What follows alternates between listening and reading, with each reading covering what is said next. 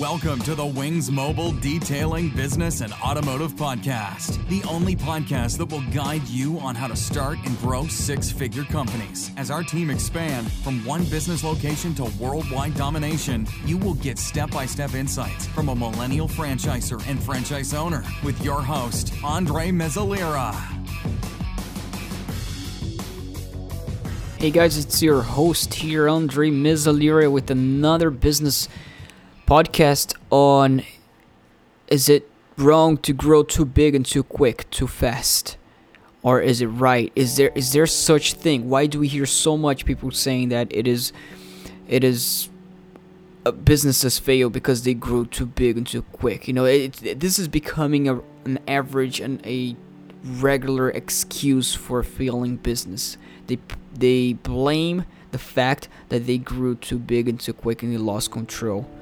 The reason they lost control and they think that is because maybe, yes, indeed, they did grow too big, but the amount of education that they had backed by the quick growth that they have wasn't congruent. They, were, they weren't in the same level.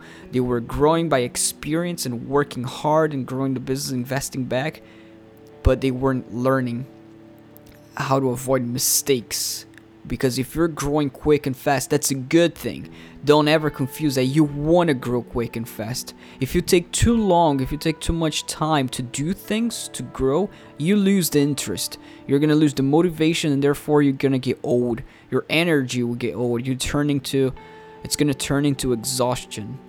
So you want to do things quick. You want to do things fast, but you will fail if you're growing in a practical in the real world if you're growing a business day to day and you're investing quick on things you're taking new ideas and implementing it right away and doing one thing after the other investing throwing all your profits money back into the business if you're doing that you're going to grow quick.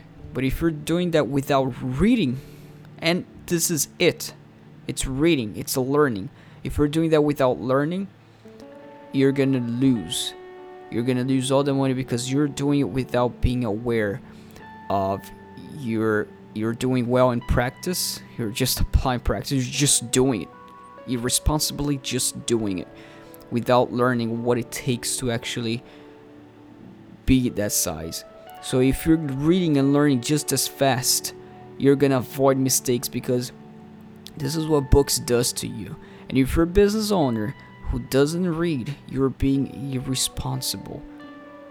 You're being irresponsible, and it's either gonna cost you your you your business, or it's gonna cost you a lot of headaches that you could have been avoiding if you were to be responsible reading about problems that other people went through.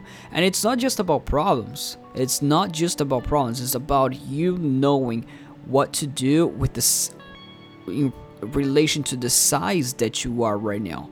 Growing too big and too quick, it's the best thing ever if you know what you're doing. If you're following the lecture, if you're following the book that you're reading along, if you're reading nonstop, if you're learning nonstop. And I'm not talking about learning from experience. Learning from experience, how do we learn from experience? By failing. And you don't you want to avoid failures you know? Although it's beautiful to say uh, oh you know it's good to fail every day because you're learning every day. No it's good to succeed every day and learn from mistakes of others so that you don't commit the same mistakes and you're growing more than failing. You're step you're giving a big step and avoiding failures. So you need to grow quick and to grow fast. That's how big businesses does but you have to follow that up. You have to grow your knowledge just as big and just as fast.